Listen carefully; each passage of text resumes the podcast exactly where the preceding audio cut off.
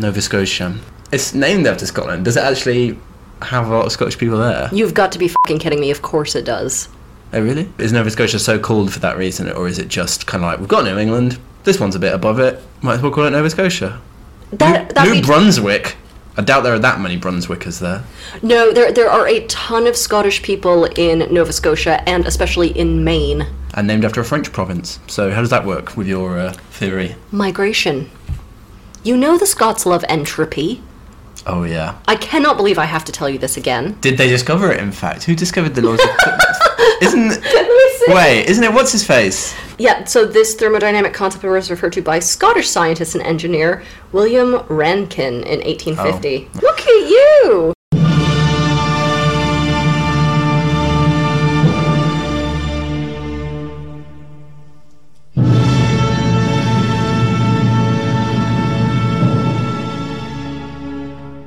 Welcome to Save Me From My Shelf, a literature podcast where we take classic tomes off their pedestal to make you less anxious about reading them. Our jokes come from a place of love and for a specific teaching purpose. However, if you think that making fun of great literature, and maybe some mild swearing, is offensive, this might not be the podcast for you. Hello, you are listening to Save Me From My Shelf. Tattie Scones over here is Daniel. So I like, what is that? Some kind of Scottish thing. Uh, yeah, I was trying to I was trying to make it you a little bit more themed this episode. All right. So I need to think of what do they eat on Nova Scotia?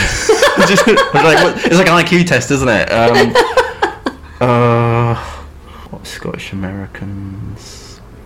Oh, bollocks to this. Um, You could just call me Hash Brown. hash broon is Abby. Any Nova Scotians listening?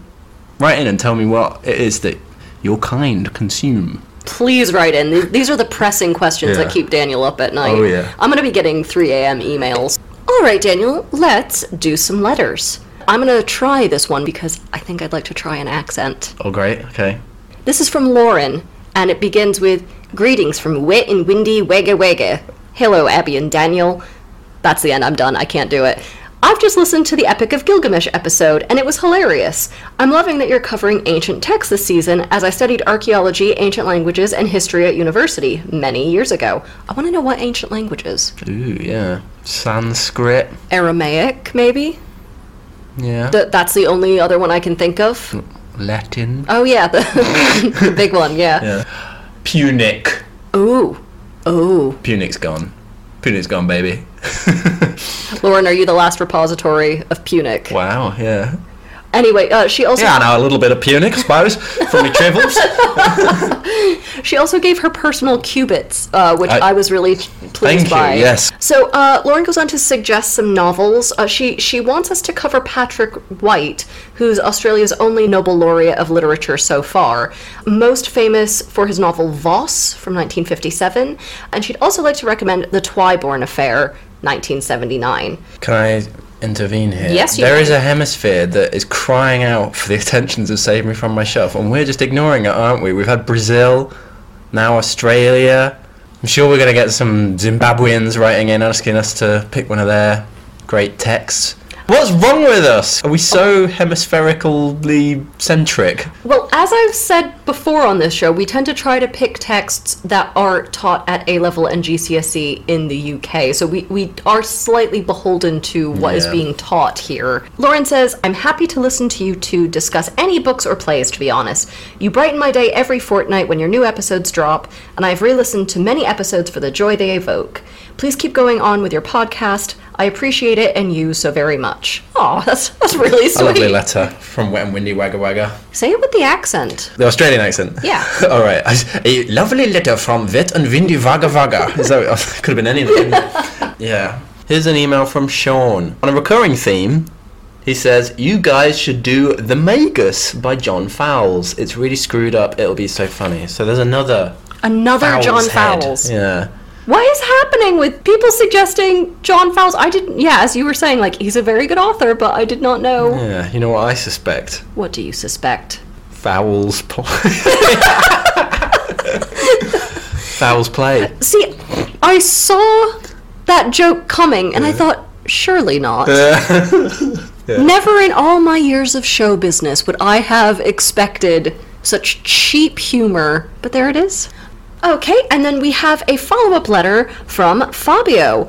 And Fabio was responding to our Odyssey episode, and he actually wrote us a really useful compendium of like all, the mistakes we all the things we got. I, I know it sounds like I'm taking the piss, but I actually did really appreciate it. So that sort of triggered an idea that Daniel and I had, which is that at the end of the year, after we've done all of our proper episodes, we are going to do a sort of end of year wrap up where we discuss this past season and also have a sort of errata, things we've messed up or jokes we should have made but didn't. And so Fabio, in that episode, I'm gonna run through some of the issues that we, you know, fucked up on the Odyssey. Uh, he also writes, "Have you considered doing the Iliad?" Well, yes, I think we would love to do that, especially because Emily Wilson, whose Odyssey version we used, she's just come out with a. She's done a new one. She's done a translation Oh, of the wow. Iliad, and of course, people are giving her a lot of grief because she's a lady doing translation, and everyone knows women can't translate things. No, women write books. You know, they're creators. Men, Wrangle it. yeah, yeah, exactly. Yeah, so exactly. we're the translating people. What what else does uh, Fabio Well, suggest? Fabio, who I think is of the Portuguese persuasion, so we've been led to believe. says it's his patriotic duty to suggest something Portuguese. Os Maias by Eça de Queirós is an amazing book. He You is good, isn't he, Eça de Queirós? Yeah, he's very slowly being translated into English, isn't he? But Mm. Os Maias is this sort of big epic, I think. Okay, and this is a reminder that Daniel and I teach here at Aston University. We teach English literature, and we also have a master's in English that's brand new this year. So if you want to study with us, we have this really cool, like, Dead Poets Society, inspirational vibe.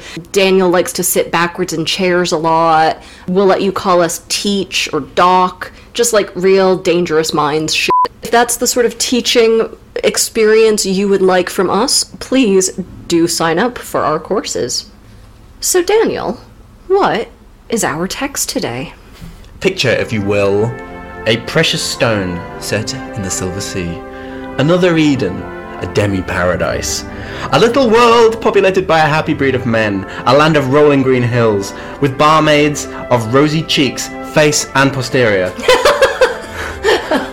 Picture foaming mugs of warm ale, long shadows on bowling greens, invincible green suburbs, and of course, the merry bard of Avon himself, William Shakespeare. Oh, this sceptred isle, this England. Although, actually, it does have another half, doesn't it, the island? Uh, I've just been informed. And not only does this island have another half, but someone from that other half now rules the whole place. So where does this guy come from, this new king? A barren, blasted heathscape, dotted with thistles and crags, with an economical breed of men, and a monstrous regiment of old hags, hollow of cheek, face, and posterior. Bowls of cold, salty porridge, foaming cups of Irn-Bru, swarms of midges floating across Cabotos courts. Oh, this sterile promontory, this Scotland. So, doing Macbeth. That's the sort of vibe I get from the play.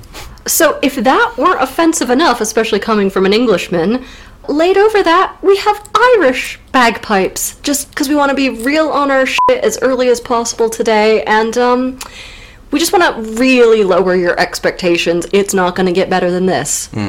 I feel like I do need to counter the offensiveness by saying that I lived my first six years in the UK in Scotland. This is mainly me making fun of you, isn't it? Yeah, pretty much. I'm the hollow-cheeked crone. Yeah. Posterior and facial, or whatever, whatever you said.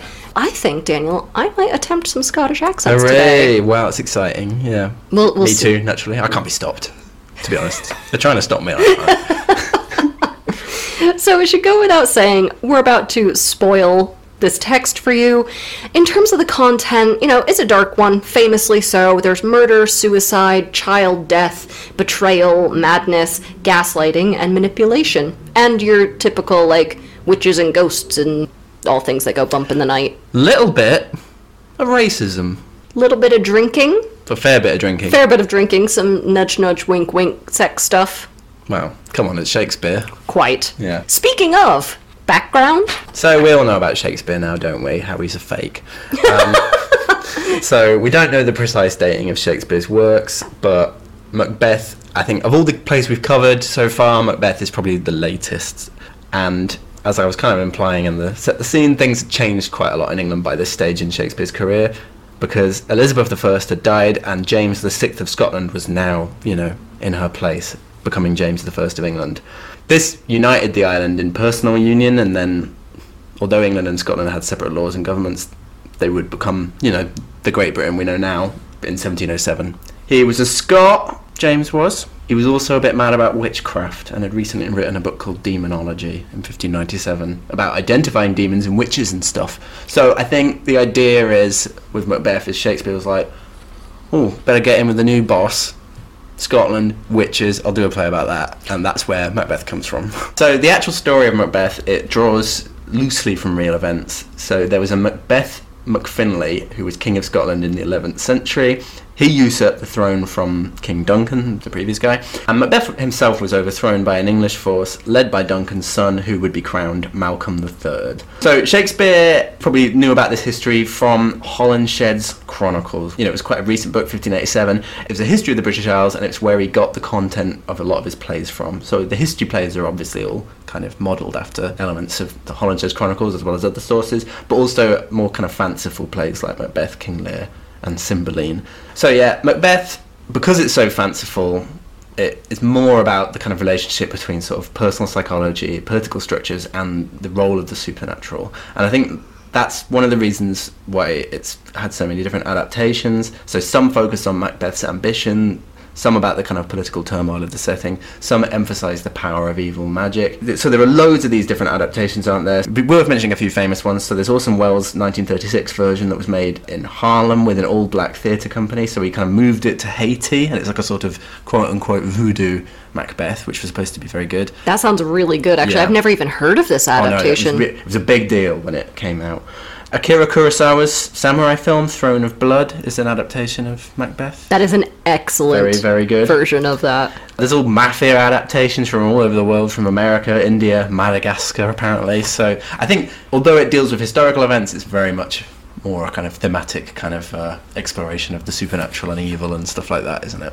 I don't want to say that I'm a better filmmaker than Orson Welles and Akira Kurosawa, but I think my adaptation that I have at the end of the episode is really going to blow these two out of the water. Well, I mean, you're more like a casting agent, aren't you? No, no, no. This is conceptual. Okay, right, This one, okay. this one is very conceptual, Right, great. Well, I've got a casting too, so and you've made it very clear I am not to cut right, a we'll word see. of it. But yeah.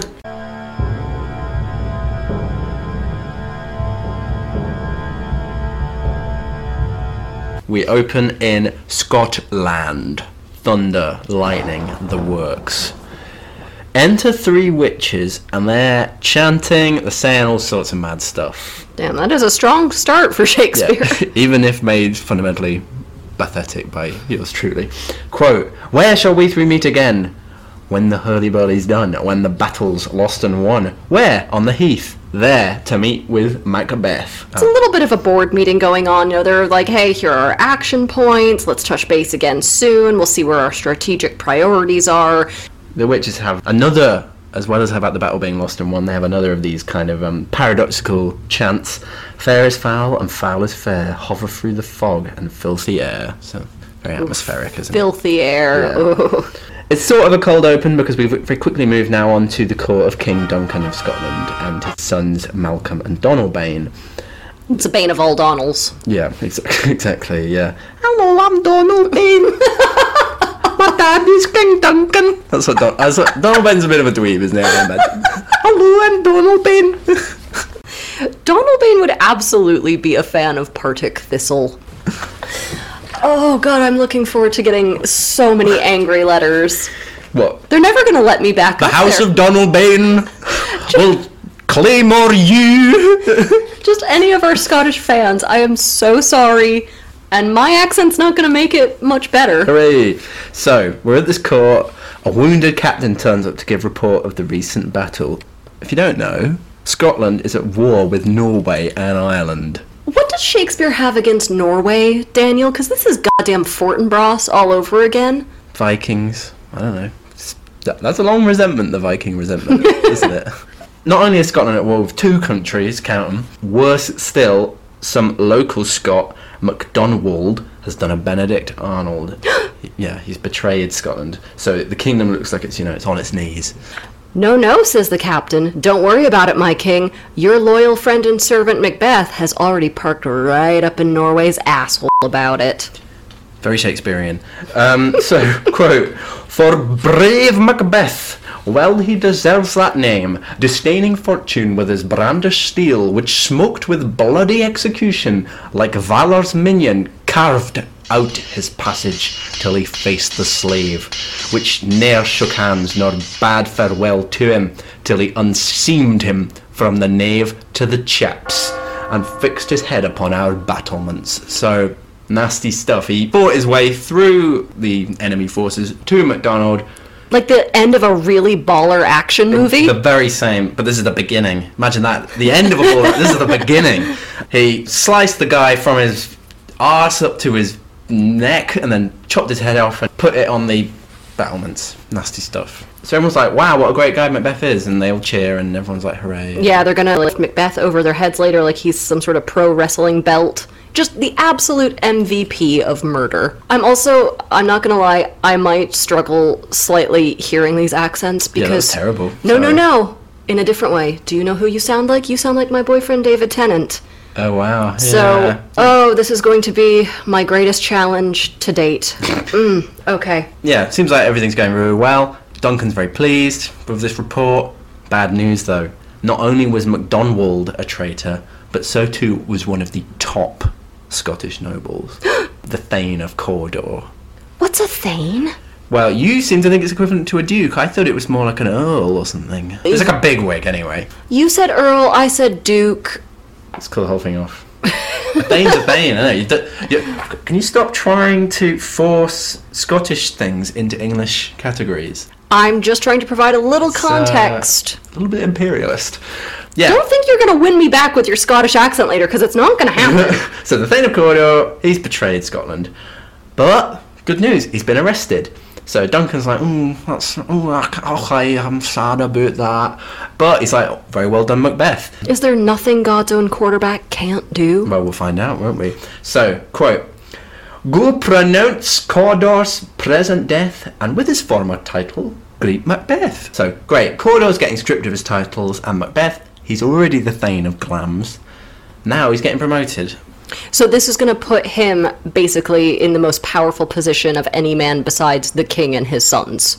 A wee Donald Bane. This is already my favorite character. Please don't stop doing it. I, I want Donald Bain to just crop up in the back of scenes wherever you can inject Donald Bain. and Donald Bain was there too. All right. So that's all the political stuff, right? I want the witches, more of them. Where have they been? Well, one of them has been killing pigs, and the other has been trying to eat chestnuts off some random woman's lap. And I was like, mm, is that a queer reading? Thing is, the random woman, she's like, no, ma'am, please do not snurfle chestnuts off my lap. Shouldn't have put them there, love. So the witch, not accustomed to being told no, is like, "Great, I'm gonna destroy your husband." And I was like, "Oh, oh, this is definitely a queer mm, reading." Yeah. God, these women lead such rich lives, you know, lap chestnuts and hog slaughtering. Anyway, back to the plot because this was a fucking useless scene, and yet I wouldn't trade it for all the tea in China. Okay, so the witches are off doing their thing. Oh, hey, there's that guy Macbeth and his friend Banquo who are passing by. Let's do a little witchy dance. So Banquo sort of helped Macbeth in the battle. He's another aristocrat. He's a little bit of a himbo. I think we need a Oh, we, we need a yeah. himbo sting for him. Macbeth, meanwhile, just going about his business. He's a bit overwhelmed. You know, he's had kind of a big day, and he still hasn't even heard that he's been given the traitor Cawdor's thanedom, thanery, Thaneship. and he says, "So foul and fair a day I have not seen," and that kind of recalls the witches' "fair is foul and foul is fair" lines. Oh yeah, didn't even think that. Nah, I did. I'm joking. Are you impressed with my range, Daniel? Did you know that I could almost do a Scottish accent? It was very like very tight mouthed, wasn't it? Oh, you know, you know, you know what I mean. Did my lips purse up and look like a teeny tiny asshole? Wow. The wrong end of a haggis. well, so the witches go, Hi, we're the Weird Sisters, and we just wanted to introduce ourselves. We know who you are. You're Macbeth, the Thane of Glamis. Macbeth's like, Why, yes, that's right. And you're also the Thane of Cawdor. Macbeth's a bit like, What? No, not. And, they say, you shall be king hereafter. Geralt, say what? You can't say that with the Scottish accent. That's say what? I think you did it, yeah. Lassie say what? so Banquo's like, "Oh, Macbeth, these these women can clearly see the future, and they're saying such nice things will happen to you." do me now. Like, uh, do, do me, do me. oh, my little himbo baby. And so the witches are like, all right, here's your future dummy. Quote, lesser than Macbeth and greater, not so happy, yet much happier.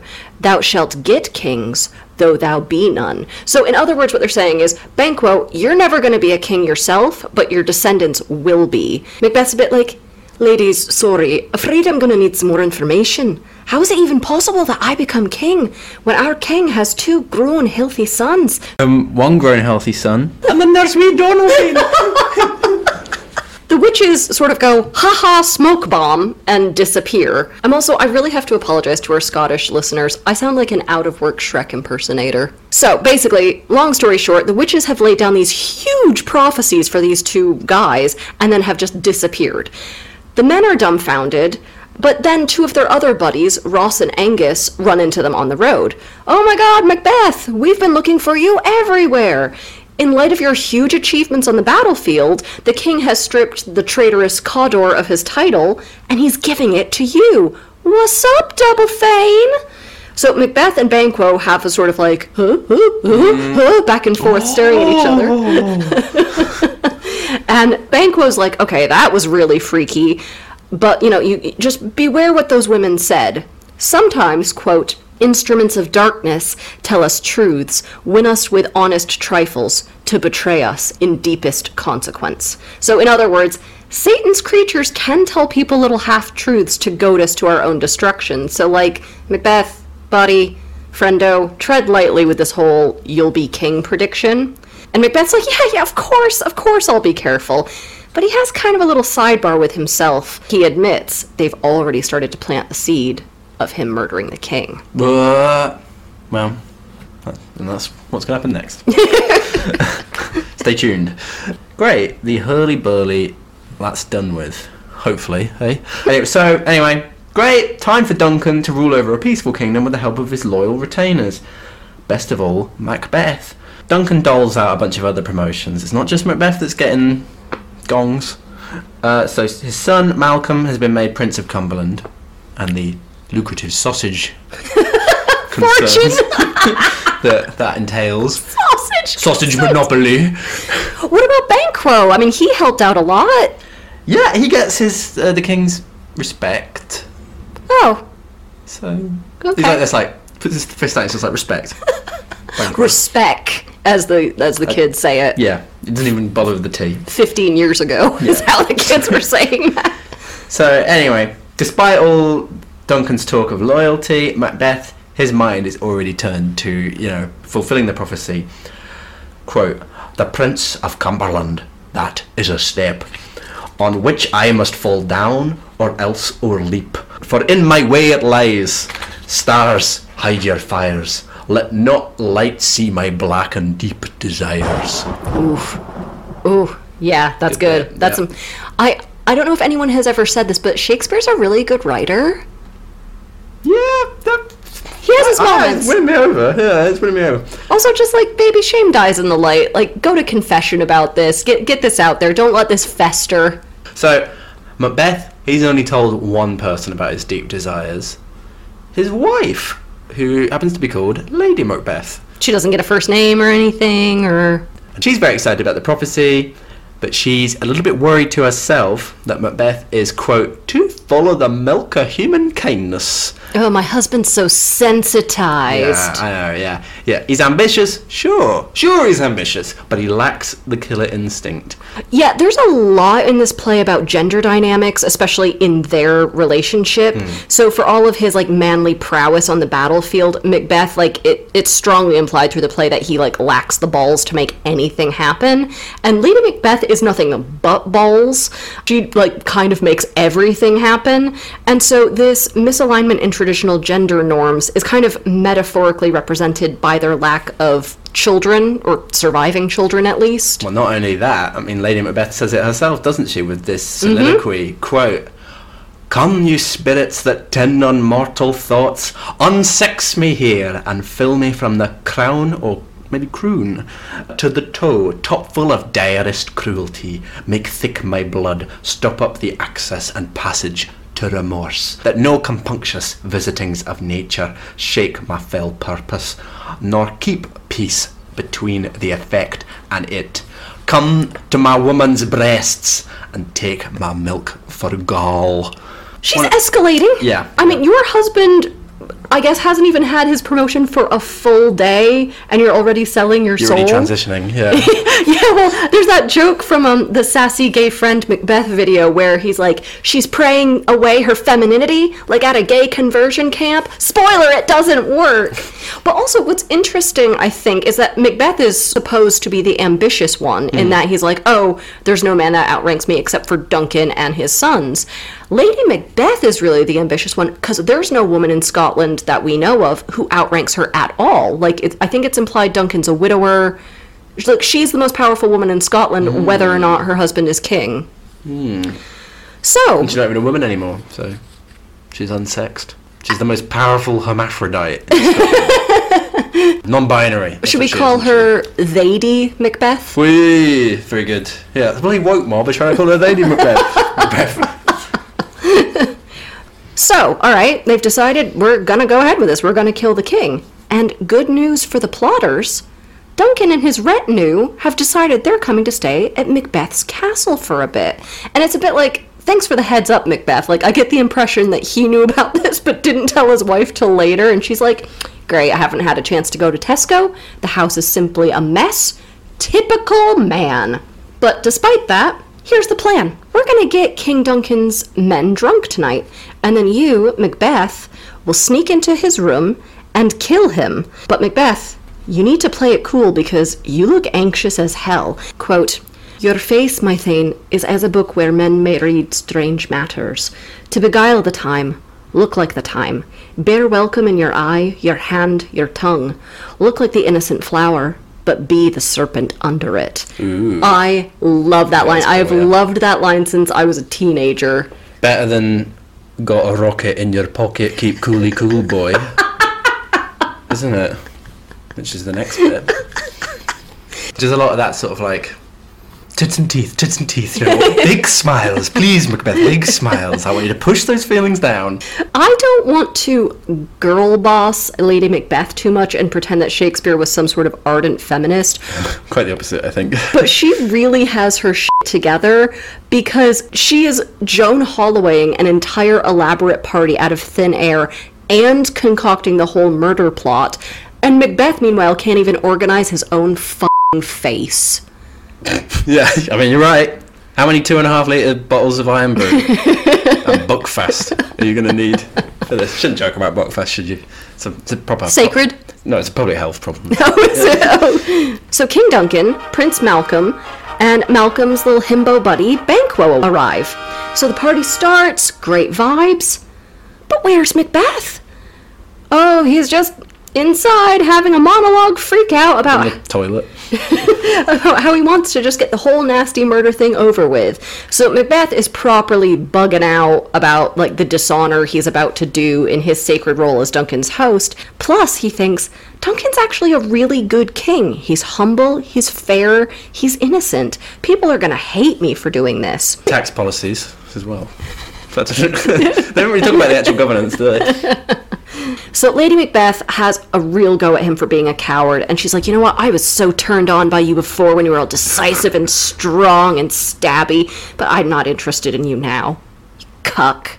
Whoa. Beta cuck. She gets a little weird with it. Quote, I have given suck, and know how tender 'tis to love the babe that milks me.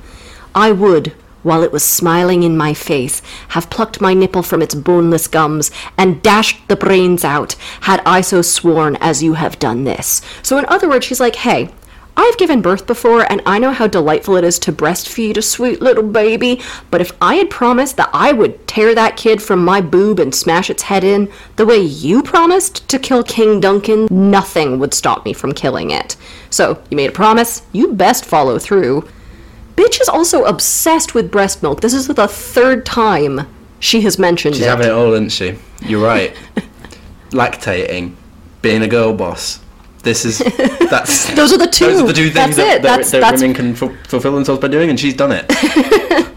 So, um, there's a lot made over the fact that the Macbeths are childless, but I feel like people overlook this passage where it says, like, I've given birth before, because hmm. I recently watched the Michael Fassbender version, and they add a scene at the beginning where the Macbeths are burying their recently deceased young son, and they sort of play, like, Lady Macbeth spiraling out of control as, like, a, a grief response. All right.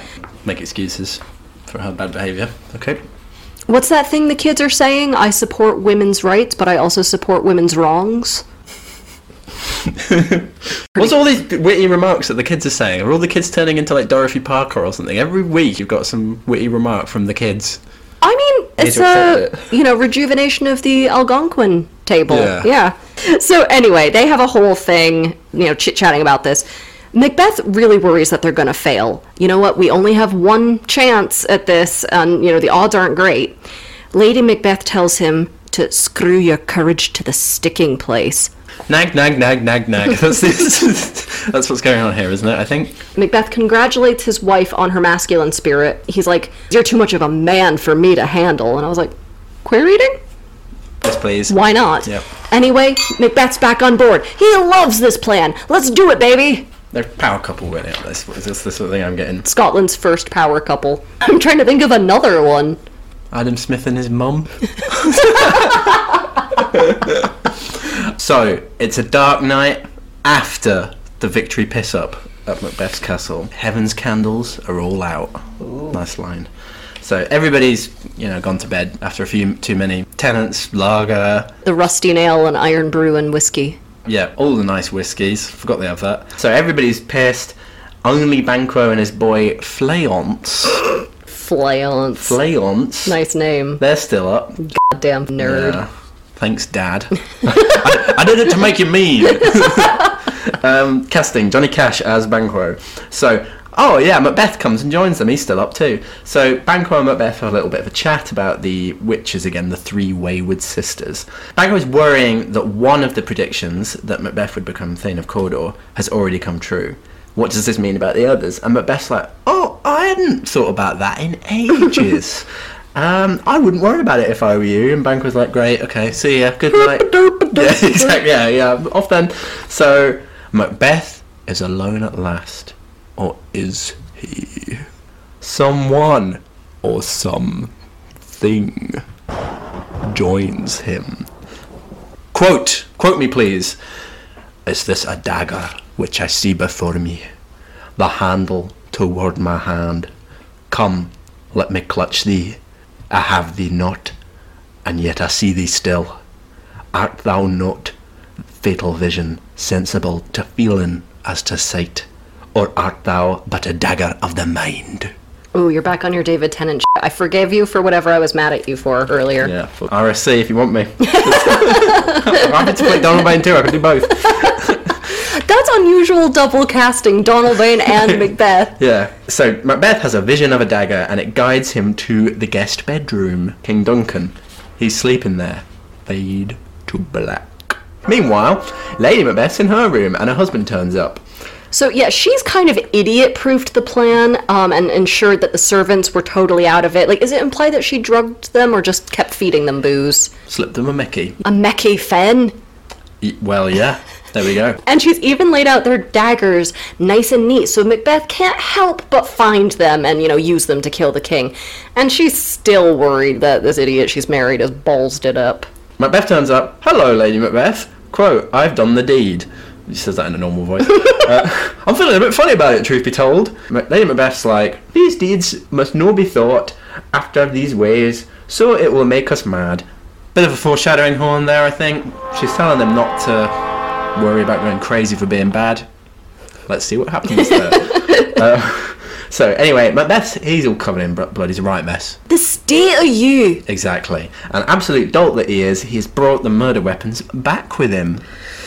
It's like when you, you know, when you hit a rounder and then you run around with the bat, and, and the teacher says, "You're meant to leave the bat." No, Daniel, I have no idea what you're It's like is this a- baseball. is this a cricket thing? No, rounders. It's like ba- base. Okay, you're playing baseball. You hit a home run, and then you bring the bat with you, and Thank you. Why can't you put it in terms that I understand? Rounders, maybe you're supposed to take the bat. I don't know your life. same. It's essentially the same game, but with a smaller bat. So La- Lady Macbeth's like, "Pfft, "You absolute numpty."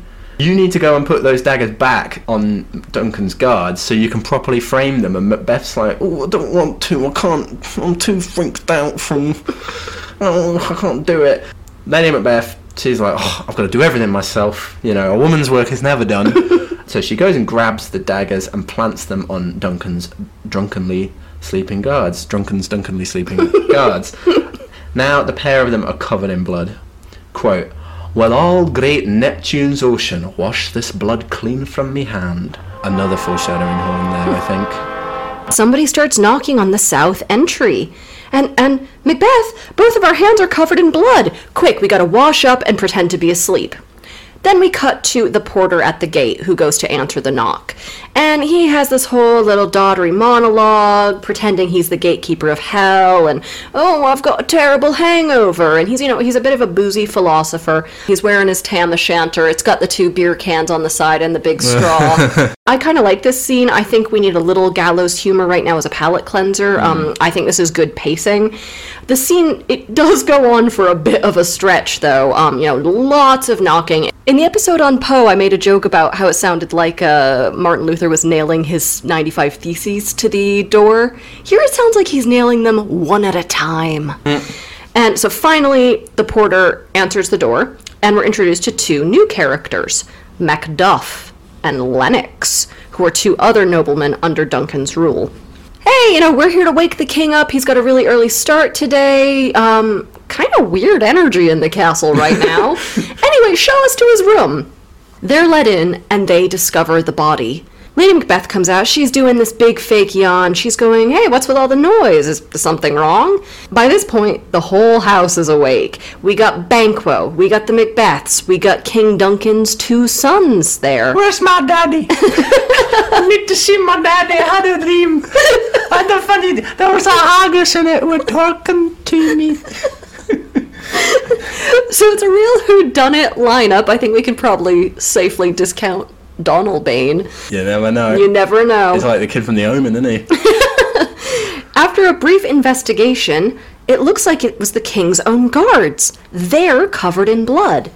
Macbeth pretends to go a bit mad in his grief over the king, and he rushes off and he stabs the two sleeping guards. Oh, what a rash moment! Why did I do it? Now they can never tell us why they murdered the king! To aid in the confusion, Lady Macbeth pulls a whole fainting routine, and the men are all distracted, and everyone, honestly, they buy how upset she is, because ain't nothing sticking to her, my Teflon queen. Prince Malcolm, though, the, you know, King Duncan's son, he's like, mm, Donald Bain, something fishy's going on here. I smell nothing. And Donald Bain agrees. He says, There's daggers in men's smiles. The near in blood, the nearer bloody. So, in other words, it's our closest friends and relatives who are most likely to kill us. So, the two princes, they're like, we need to get out of here now before we're done in too. So, I, Malcolm, I'm going to fuck off to England. You, Donalbain, you fuck off to Ireland. You know, the country we're still at war with. Fuck you, Donalbain. I'll go to my, into the bosom of my enemies. that's fine. Ah, that's fine. So the two princes they flee without saying goodbye. They're gonna run out of town, Wild West style. Irish goodbye and an English one. Very good. That's actually good news for Macbeth. He can't kill the princes, sure, but their departure looks mighty suspicious to everyone. Did they have something to do with Duncan's murder? Donald did it. It's the thought of Donald Ben doing it now. It's so funny. It has to be true.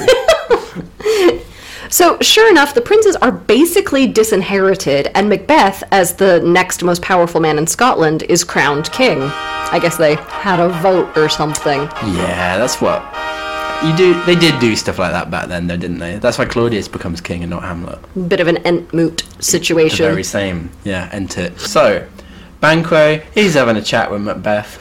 So, buddy, thou hast it now. King Cawdor Glamsall, Glams Rock, all as the weird women promised. And, and isn't it a bit weird that they said you'd be king, but my sons and grandsons would be kings thereafter? How does that work? Oh, so Oh, my sweet, beautiful himbo. He's lovely, isn't he? Nice guy. Uh, Macbeth's like, oh yeah, me too. Oh, that's it's very strange, isn't it?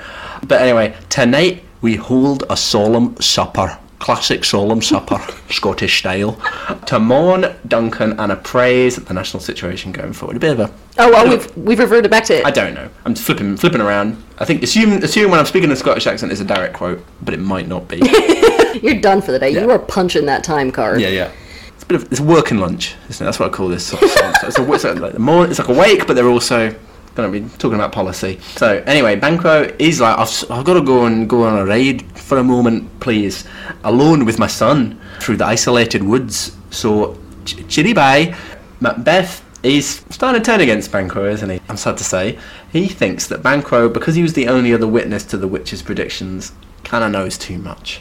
I don't have any kids, and I don't want Fleance, Banquo's loser of a son, to succeed. You know, he'll succeed me over my dead body. Ha ha ha ha. That's that's, that's a Daniel joke. That's a prefab. Because that's how that's how monarchy works, isn't it? So anyway, immediately after Banquo leaves, some hired goons turn up at Macbeth's invitation to do away with him and Fleance. Listen, I know we should frown on child murder, but this plan is what my grandpa would call just plain horse sense. and if you're looking for a bit of find the phallus masculinity reading, there, there's a particular moment here where I'm like, ooh, bit hard to deny. So Macbeth starts lamenting not having any sons of his own, and he says, Upon my head they placed a fruitless crown and put a barren scepter in my grip. Barren scepter, fruitless crown. We're picking up what you're putting down, Mac Daddy. That's what the kids call McDonald's. He's got something funny going on with his knob. I mean, maybe. My boys, I can't swim.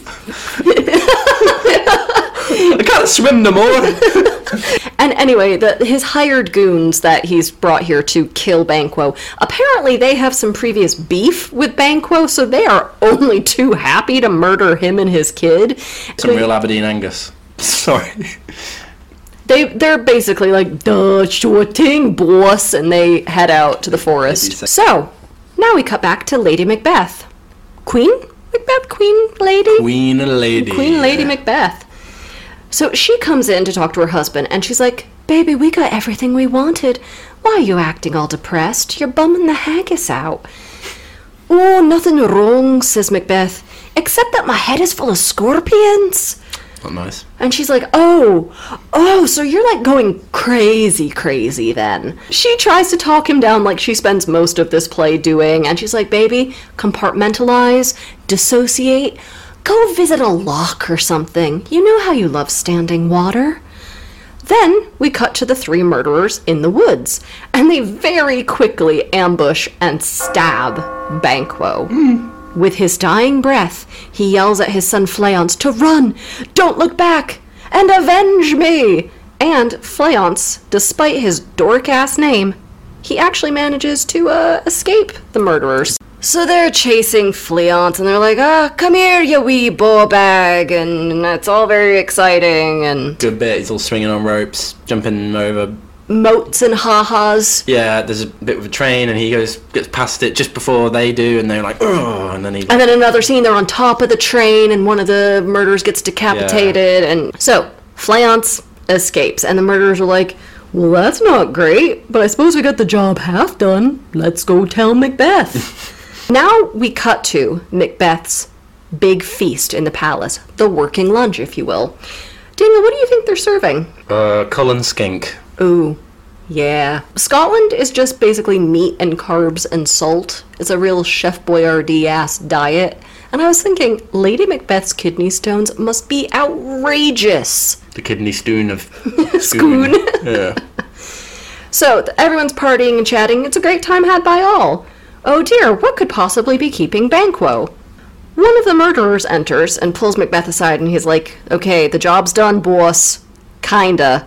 Fleance escaped. We'll take care of him another day." And Macbeth is really uneasy about this development, and it sort of triggers one of his spells. So Macbeth, you know, he gets his act together, gets his charm on, and begins to deliver a toast. Until Oh my god, is that Banquo's ghost? It shows up and sits in Macbeth's place at the table. Now, the body hasn't been discovered yet, so Macbeth cannot reveal that he knows about Banquo's death. And he has a proper freak out, but it's interesting because he's freaking out but trying to hold it together, and the mm-hmm. more he tries to hold it together, the more he freaks out, and it just weirds out all of the lords. This is what I'm like as a host. I could see that.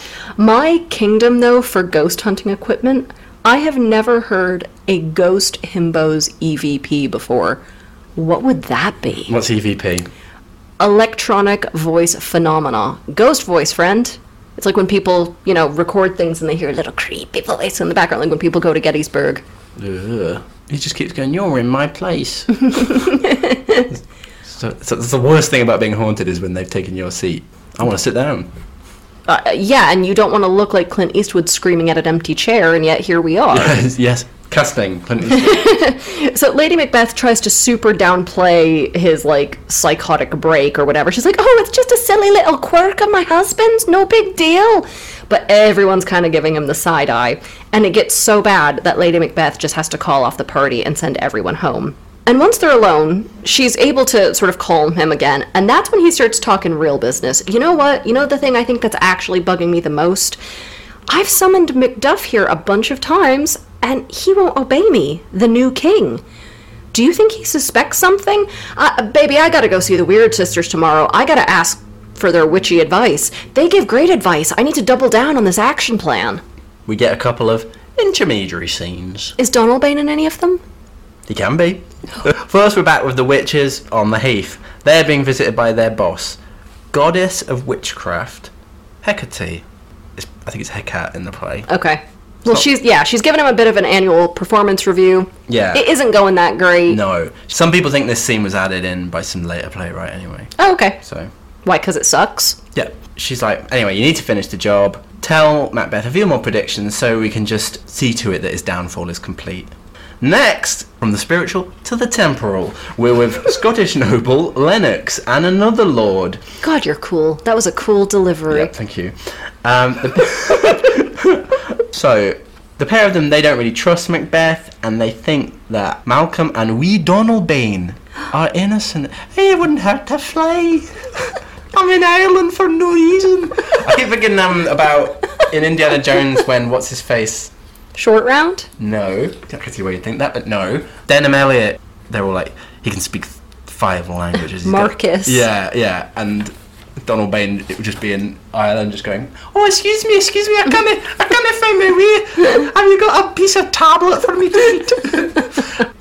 Is that like the tablet that you wanted to eat in Gilgamesh? That's a joke. Oh yeah, no, isn't tablet some really, really sugary Scottish it's snack? sh- more sugary than pure sugar. It's like a grittier fudge, but oh wow. does not taste good. Okay, well Donald Bain loves the stuff. Okay. My teeth, I got no, I, I haven't got no teeth. I don't remember where we're on. it. I'm so sorry. I'm so sorry. no. So Lennox and this other lord, they don't trust Macbeth. They think that Malcolm and Donald Bain are innocent, and it turns out they reveal that Macduff, he's already gone dune sooth to England to support Malcolm's claim to the throne. Malcolm and Macduff. Don't know what Donald Bain's doing. They've enlisted the help of the English king to try and restore Malcolm to the throne. So, back to the witches. And they're in the middle of making kind of a weird trail mix.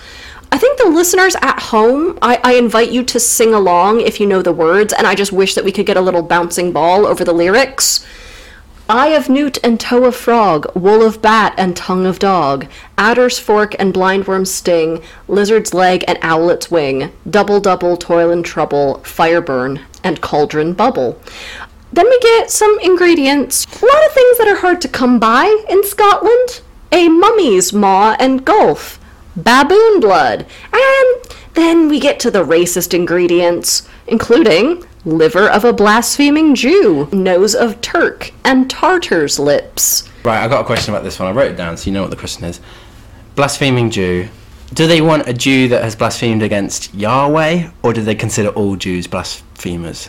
Probably all Jews. Bla- Ooh, I don't know. That's a good question. I don't. Uh, That's what I'd be like if I were the apothecary, the witch's apothecary. I'd be like, well, you're really asking two questions there. So, um, Yeah. You know, just a, a, a- literally a sprinkling of racism. yeah, that's what witchcraft's all about, isn't it? Anyway, one of the witches stops stirring in her big cauldron and she says, By the pricking of my thumbs, something wicked this way comes.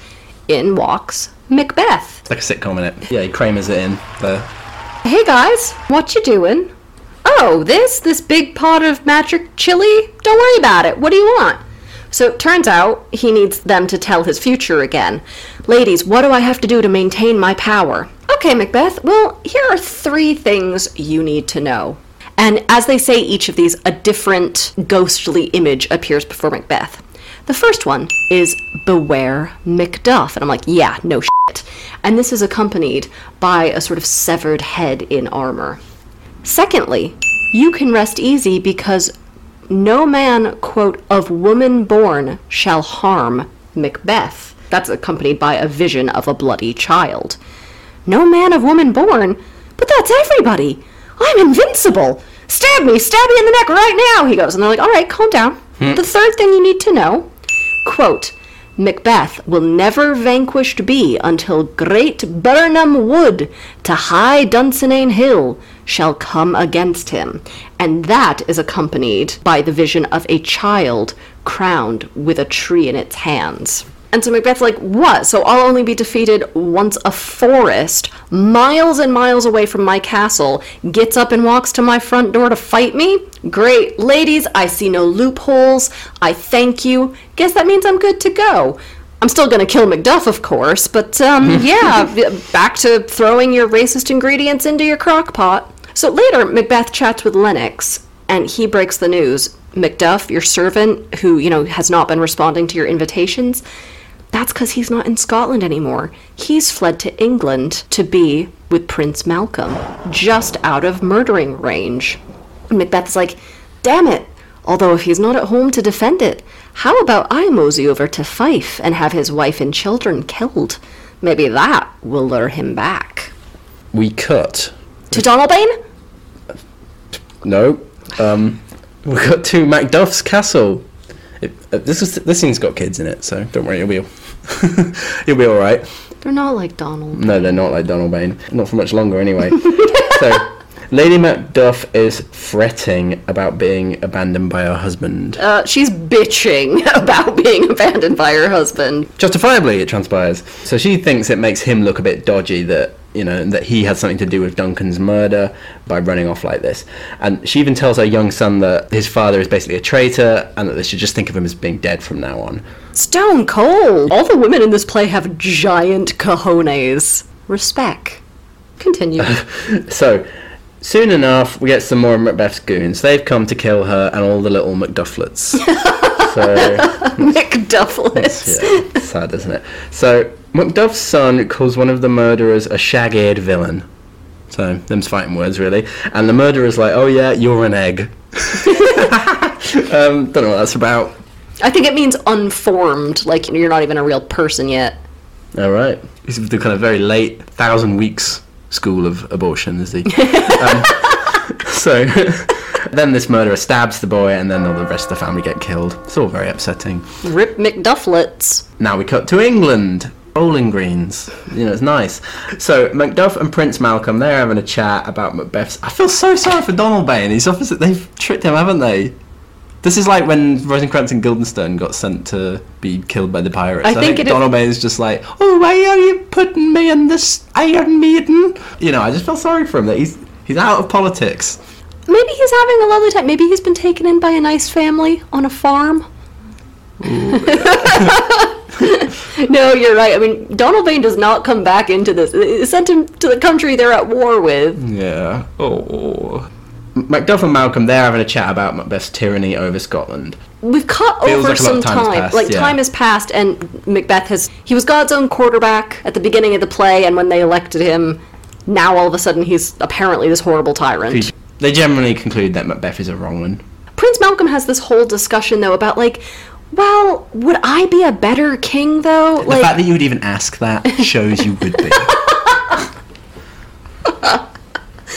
so yeah, he he and Macduff have this whole chat, and they're like, yeah, okay, Macbeth is a tyrant, and he's murderous and vengeful and greedy, and everyone knows it. But you know, I, Prince Malcolm, I'm really horny. No hornier than Donald May. What's wrong with these these two boys? Quote, There's no bottom, none, in my voluptuousnesses. Your wives, your daughters, your matrons, and your maids could not fill up the cistern of my lust. So hmm, he's basically Thanks for like. telling us that, Malcolm. Yeah, thanks. so, so I guess it's better I, that Macbeth be the king than somebody with such a strong libido as mine.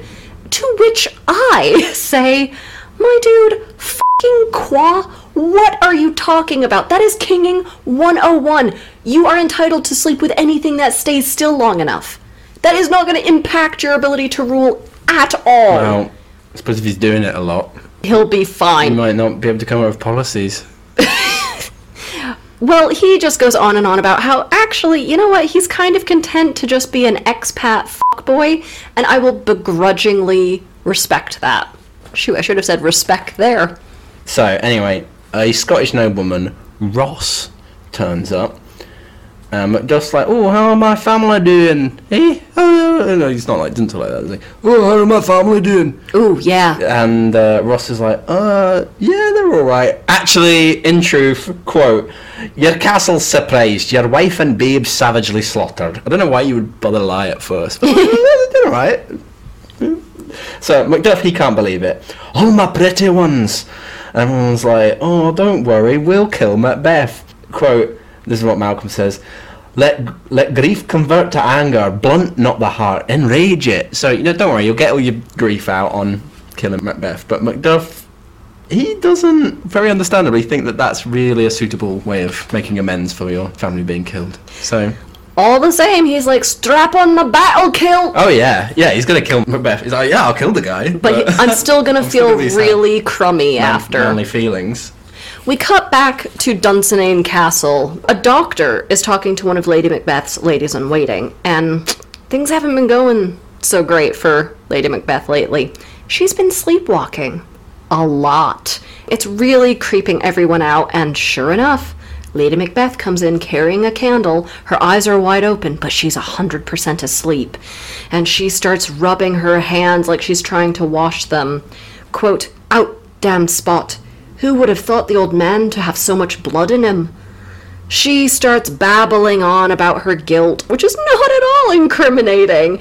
And the doctor sort of ushers the lady in waiting out. He's like, Babe, we are hearing shit that's way above our pay grade. we gotta bounce before we're killed next. And the, the doctor basically ends on, like, Lady Macbeth, get therapy.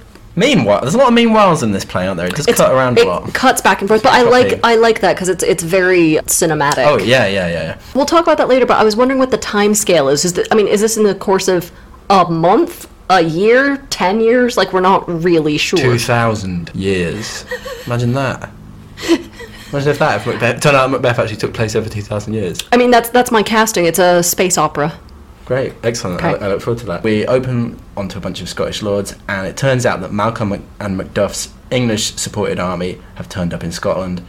They're currently encamped in Birnam Wood. From the prophecy? The very same. Macbeth has fortified Dunsinane, but these lords that we uh, are kind of looking in on, they are like, I think I'll still join the English forces because Macbeth is a wrong'un. Oh, it looks like Macbeth's about to get battered. but he likes that because he's Scottish. And they like to deep fry things. I'm sorry, that's a bad joke. Yep. Never had that. What? I haven't. Like a deep fried Mars bar or something? You have, haven't you? Yeah, yeah, yeah. I mean, you, you Sounds only, pretty good. You only need one of those in your lifetime, Oh, but they're very nice. Well, two and you're, you're, on your, you're on your way out. I like this that it sort of opens with a, a sort of Benedict Arnold situation, somebody you know turning traitor against Scotland, and that's bad. But here they're like, we we almost have to like two wrongs do make a right. Mm. We have to do it to restore Scotland. So yeah, things are going a bit south for Macbeth, but he acts like he doesn't think so. we get this sort of like Hitler in the bunker scene where he's just generally acting tyrannical and crazy. Ooh, yeah, that's exactly what it's like. It is a Hitler in the bunker scene. Yeah. I gotta be honest, Macbeth scares the shit out of me in this scene. It feels like he's just come back in from the parking lot where he's been huffing something off a rag. I dig. Yeah. So anyway, the doctor comes to to tell Macbeth that his wife has gone mad. Quote, throw physic to the dogs. That's what Macbeth says. I'm gonna fight everyone and win. So medicine, that's bollocks. Yeah, just examine her piss or something. You're a medieval doctor. I don't care. Just fix it. That's what this is about. It's a STEM anti. Macbeth's all of it. He's actually quite a good ruler, in large part because he funds the arts very effectively. The witches are there doing their performance art, their little Yeah. interpretive dances. All the horrible bean counters in England, Malcolm and all that lot, they want to bring STEM back. What would Donalbain study at university? Ah, well, he was. I don't, I don't know about, about clever things like that. I just. What would he study? I don't want to say anything bitchy because that might be people that did the course. You can surely get to the spirit of Donalbain. Hotel management. yeah, I love that. Oh, I really believe in hospitality. I'm very, I'm very proud to serve uh, kippers. Oh, we should talk about hospitality. Sure. Later on, shouldn't we? So now we cut back to Prince Malcolm and the soldiers in Birnam Wood. Hey, I have an idea, lads. It's going to be night soon and hard to see. So let's make it harder for Macbeth to spot us by breaking off a ton of big branches from these trees and using them as camouflage to sneak up on Dunsinane Castle. By the time they notice the forest is moving, it'll be too late. They should have camped on a beach and then each would pick up a grain of sand and. Uh,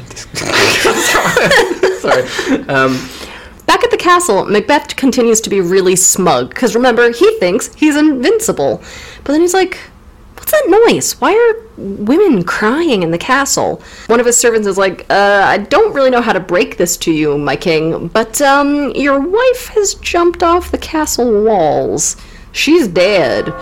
Macbeth is kind of weirdly chill about this or resigned or something. I mean, I, I sure as hell wouldn't be if I had to get back out in the Inverness singles scene. Hmm. But he's kind of like, well, she would have died at some point anyway. Quote, Tomorrow and tomorrow and tomorrow creeps in this petty pace from day to day, to the last syllable of recorded time. And all our yesterdays have lighted fools the way to dusty death. Out, out, brief candle. And I, I like that because it recalls her out damned spot mm. moment. Then he, he goes on to say, Life's but a walking shadow, a poor player that struts and frets his hour upon the stage, and then is heard no more. It is a tale told by an idiot, full of sound and fury, signifying nothing. I saw a tweet once that said the tomorrow and tomorrow and tomorrow speech is the equivalent of that Smash Mouth song where they say the years start coming and they don't stop coming. I don't know that song. I also think that going forward, this podcast is just going to be me recounting excellent tweets. Yeah. There's nothing more entertaining to our listeners trying to study than me haphazardly recounting somebody else's tweet. That's just good podcasting. I, I agree. Okay, Macbeth has no time to grieve his wife because another messenger comes in and he's like, I don't What know. the nagging messengers here? What the hell's going on? I don't know how to describe what I need to tell you, but something very weird is afoot. The forest, Birnam Wood, well, it's kinda moving. Now, this gets an emotional reaction from Macbeth when his wife's death didn't. Sure enough, three miles away, the trees are slowly moving closer. And Macbeth realizes this is more than just a siege, he's gonna have to fight.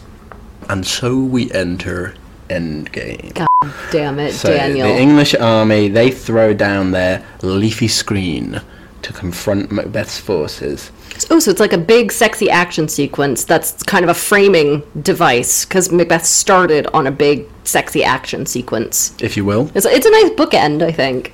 but with more leaves this time. Yeah, oh, leaves are in a book. Interesting.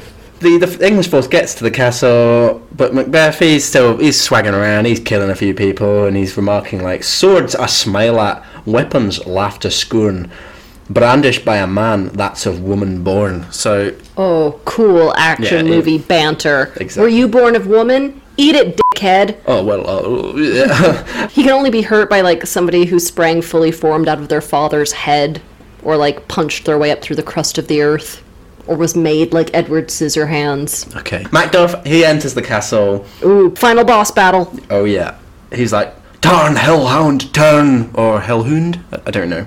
So it's time for a big fight. Macbeth's like, "Oh, I don't want to fight you." Quote.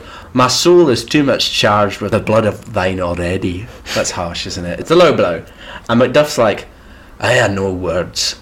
My voice is in my sword. Oh, that's a cool action He's- line. he's a That really guy. is. They're, they're, both, they're both pretty cool guys, aren't they? In their in their ways, their respective ways. Macbeth's unfazed, and he's like, "Don't you know I bear a charmed life, which must not yield to one of woman born?" Ooh, time for our big Witch King I Am No Man bombshell, It's just like that. Well, dickhead, as Shakespeare famously Yeah. wrote. despair thy charm, and let the angel whom thou still hast served tell thee, Macduff was from his mother's womb, untimely ripped. So it's a sort of fudge, a bit like the Birnam Wood thing. It's a fudge. Birnam Wood didn't actually walk to Dunsinane. Some guys with twigs. In the same way, because Macduff was born via cesarean section, that means he's not been born. Well, but if you don't go through the cooter, you're not properly born. I mean, I'm a C-section baby. That would explain my like. Living death. Yeah, Okay. Macbeth, he's really fiercely fighting, but Macduff comes out on top and kills the bugger. Oh, mighty Casey, always striking out. Is that Ca- the ca- quarterback thing? Casey at bat, it's a baseball thing, Okay. different sports. Don't worry your head about it. It's like round, isn't it? So the battle's over and all the victors are there. Hooray! Malcolm, Fleance, he's there. Donalbain's back in Ireland. I want to participate in the battle. Can you imagine the postcards Donalbain was sending? I saw a goose uh, uh, on the Giant's Causeway and I waved at it. um, all right. Um, so they're and they're all worried that Macduff is dead, but he arrives and he's like, "Hail, Malcolm, King of Scotland! Look at this. Feast, feast your pearly white s- eyes on this, and it's Macbeth's severed head." It's kind of like a cat giving a dead bird to the family as a gift. Sweet, really. Yeah, the human cat relationship is a bit feudal, isn't it? You're right. So Malcolm's like, okay, well, got a lot of work to do now, sorting Scotland out after, quote, this dead butcher and his fiend like queen. So, anyway, now a crowning we shall go. But remember, the prophecy isn't fully over because Fleance, Banquo's heir, he will become king after Malcolm. So more f***ery afoot, methinks. Room for a sequel. I mean, there wasn't one, but there's room for a sequel. That's what we like.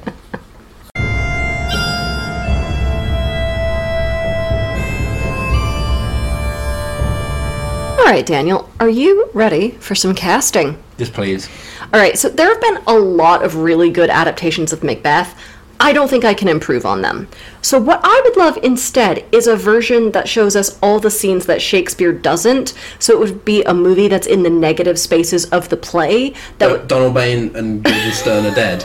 Is that what you're thinking of? yeah, I, I think like the early betrayal of Cawdor, the first battle, Macbeth first telling his wife about the prophecy, them working through the decision to kill the king, his ascension to the throne and politicking, then his fall into tyranny, their descent into madness. Like, there's a lot of stuff that Shakespeare doesn't mm-hmm. show. Suicide. That, yeah, exactly. Because the play shows these things after they've happened, and sometimes it's a bit abrupt. So I mm. kind of thought that might be a nice companion piece. As for the director, I want this to be a 1970s gritty Sam Peckinpah, like hyper masculine, depressed and violent, nothing to lose kind of film. Hmm. And the casting, it's the 1970s. It's got to be Sean Connery as Macbeth. Oh. As Lady Macbeth, I was thinking you got to have somebody who can really pull off the sweet veneer. And it'd be more shocking for being as violent as she is. I want Julie Andrews as Lady Macbeth. The juxtaposition would be really good. Ooh, yeah, very good. Now, you had a casting, am I right? Well, well, I was just thinking that I wanted Banquo and Fleance to be played by the Crankies, but Ugh, now Daniel. Donalbain has been. maybe Donalbain should just be wee Jimmy Cranky. Guys, look up the Crankies if you haven't. They are um, fixtures in Scotland, and from what I could tell in my time, they're pretty universally reviled. and now for our segment Bad Goodreads Reviews. Now, maybe because I refused to get to understand the language of his plays, I found it really difficult to know what people were saying or doing. One star. Yeah, if you're refusing to engage, I suppose that would have an impact, wouldn't it? Macbeth was a dumb book. Only Fizco people like it. I think they're trying to say psycho. I feel like Lady Macbeth was a really ugly chick. I'm not sure why I think that, but I do. One star. Firstly, I guess I'm a Fizco because I happen to enjoy this a lot. Secondly, misogyny. Misogyny is why you think Lady Macbeth is an ugly chick. Just simple misogyny. I like the way you just said you're like a teacher and you're like, well, I suppose that makes me a physco because I think it's very good. Uh, and a lot of other very intelligent people must also be physcos. So, let's do some analysis, please. Form, I would start there. Why change now? so, it's much more concise than a work like Hamlet, even more so than Othello. I think it might be one of his shortest plays. Does that make Shakespeare his most conventionally or maybe classically tragic? Kind of not really, because there's a lot of flitting around in location, but there is that sort of inexorable sense of collapse, isn't there? That's very sort of classical tragedy. Yeah, it's, it's more like the ancient Greek tragedy where it's not a lot of wasted words or mm. emotions or scenes. And and here I think not only is it his shortest, but it has the most action. Like there there are very few wasted scenes. Hmm. Every scene has it's like a new exciting set piece and something is happening, something really important to the plot and the dynamics. There is still like a lot of like local colour and stuff, like obviously the witches and everything. Well, but I don't think that's wasted because That's what I was about to say. it's, Though, that I it's think good pacing. I think this is But it's also, it's also good exposition, isn't it? I was thinking about the scene with the lords talking about how the English are in Birnam Wood and they don't like Macbeth, and that gives us a kind of new vantage onto things. Mm-hmm. So that's good, I thought. Well done, Shakespeare. I mean, the only thing that I would say, th- there are a few things that feel a little abrupt. Lady Macbeth sort of slipping into such a severe madness, more severe than her husband. Mm, yeah. That seems a little bit out of nowhere, but I suppose that's something that a good actress and a good director can thread through the earlier parts of the play. Well, I was going to say that I think there's some people who think that because you know, there's the two main sources for Shakespeare's works are the quarto editions and the mm-hmm. folios. Yeah. And I think I can't remember the which one. I think it's the folios generally are much longer than the quarto versions. So the Hamlet in the folio has all these like all the big soliloquies. Mm-hmm. The quarto it's mainly just like the action, if you can say Yeah. that about Hamlet.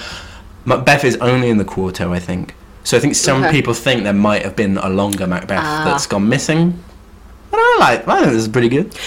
Yeah, and the fact that there's a lot of, you know, sort of cutting between events, Mm. the fact that there isn't a lot of fat on this, it makes it feel very cinematic, very Mm, dynamic. You can see why this has been adapted so many times. It makes for a much better film than something like Hamlet. The big thing I was thinking was not just cuts, but there's also like simultaneity stuff. Macbeth and Lady Macbeth talking about the party. Meanwhile, we have Banquo's murder. That lends itself to cutting back and forth between Mm-hmm. them, saying like, you know, put on big smiles. Meanwhile, Banquo is getting done in, and and I mean, like simultaneity is a big sort of filmic device, isn't It, it? it heightens the dread, it heightens the irony if we sort of know these Yeah. things are happening at the same time. It feels like a, uh, if not a maturation of Macbeth, he becomes a lot more aware. He starts out a bit of a, you know, chattish himbo himself, and then as this goes on, you can see he becomes a lot more aware of the world around him. Which, of course, is a tragic device as Yeah. well, isn't it? Yeah. So, speaking of Macbeth's volition, Go on. Mm-hmm. The big thing I was thinking was agency. I mean, like this, people have said this since time immemorial, but the play is re- like seems to be really about like where what is volition and what is agency and where do where do they come from? Because Is he fated to do it?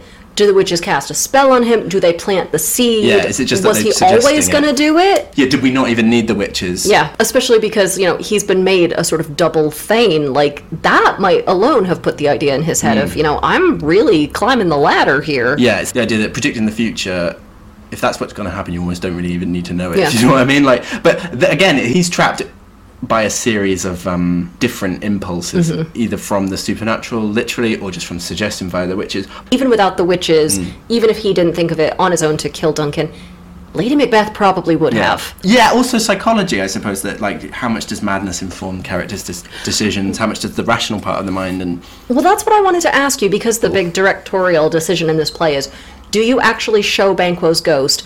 Do you actually show the dagger floating before Macbeth? Or do you have the actor up there with nothing? Like, is this a real supernatural, the hmm. audience can see it too? Or are we led to believe he's just gone mad?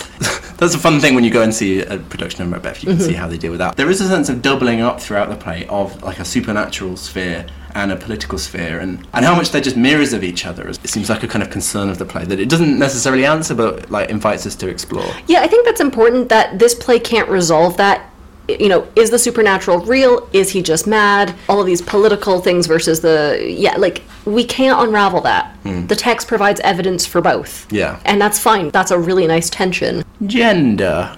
Is this play a sexist play? Well, I hate to be this person, but I saw a tweet once Go on. that said Macbeth had to do it because his wife triple dog dared him, and I thought that was really funny given the masculinity reading of that of like if somebody dares you, you have to hmm. rise to certain occasions, but also the fact that it's his wife doing it and the tension of I technically rule over her, but her judgment rules over me and the sexual dynamics of that you get the sense that he's underperforming in the bed.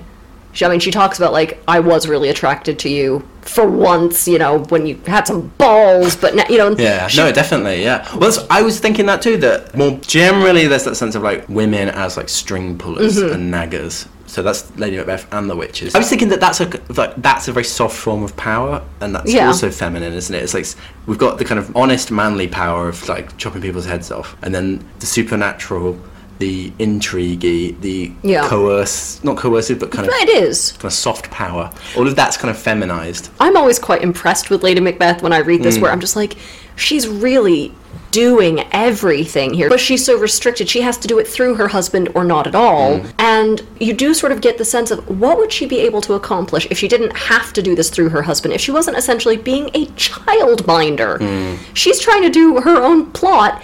And having to wrangle him every five minutes and Mm. tend to him and soothe him and Oh, I mean, yeah, you can definitely Like, he- spin it differently, can't you? you? Th- there's a certain childish element to or, or a certain like um perverted motherly like maternal Hmm. role So you're suggesting that Macbeth and Lady Macbeth be played by the Crankies? i you know what now that you say it now that i hear it do we think lady macbeth actually died i think this was all part of her act she's like mm, ranks are closing in she's f***ed off to europe and now she's queen of lotharingia Well, we both know that wasn't around in the 11th century. Come on. can i not just have a funny name And I welcome references to Lotharingia. okay Keep it in, but I'm just I want it, I want it on the record. Okay. we both know that wasn't around then. but do we think she actually died we never see it It is again a fudge that we don't see her die. Not that I want to see Lady Macbeth die, but I feel like she needs a she. She earned, She's earned a big scene. Yeah, she has. Uh, so yeah, a standout flaw in the play. unless we could slip in a line and maybe maybe this is in the missing what is it folio or whatever maybe there's a line where one of her ladies in waiting is like yeah she's not dead she's pulled in andy dufresne she's in the sewers she's making a break for it they'll never catch her they'll never take her alive And then she's like walking along the beach at the end, and then she just sees Donalbain waiting for scraping a bow Yeah. oh i miss my friends So it's, it's a nice. There's a little yeah after the credits. this is so stupid right shall we move on to advice yes, yes. Okay, so I want to talk to you guys about preparedness and how this affects your learning. So, in our classes, when we teach, obviously we do care if a student has read the texts, but we prefer that you can just be able to talk about the texts in class, and that's a very different thing. So, with something as famous as Macbeth, There is no reason any student couldn't find time to read like a Wikipedia summary and at least prepare a little bit beforehand. Like, even if you don't have time to read the whole thing, make sure you have a base level of knowledge because that's going to enable you in class to make greater connections when your teacher starts talking about specifics. Because you're already going to know the basic plot, the characters, and some of the major themes. So if you go in having done absolutely nothing, you're just not going to get very much out of it. And the solution is really easy. Like with famous books, just go on Wikipedia and read a five minute summary. It's better than nothing, truly. Here, bloody here. You're the one who started this saying, We don't care if you've read the text, we care if you can talk about it in class. And I actually think that's helpful. I do have some interesting and pertinent You things to do. say. I do. You're a good Yeah. teacher. Thank you. Right, so now our clue to the next episode. Guys, we are entering winter.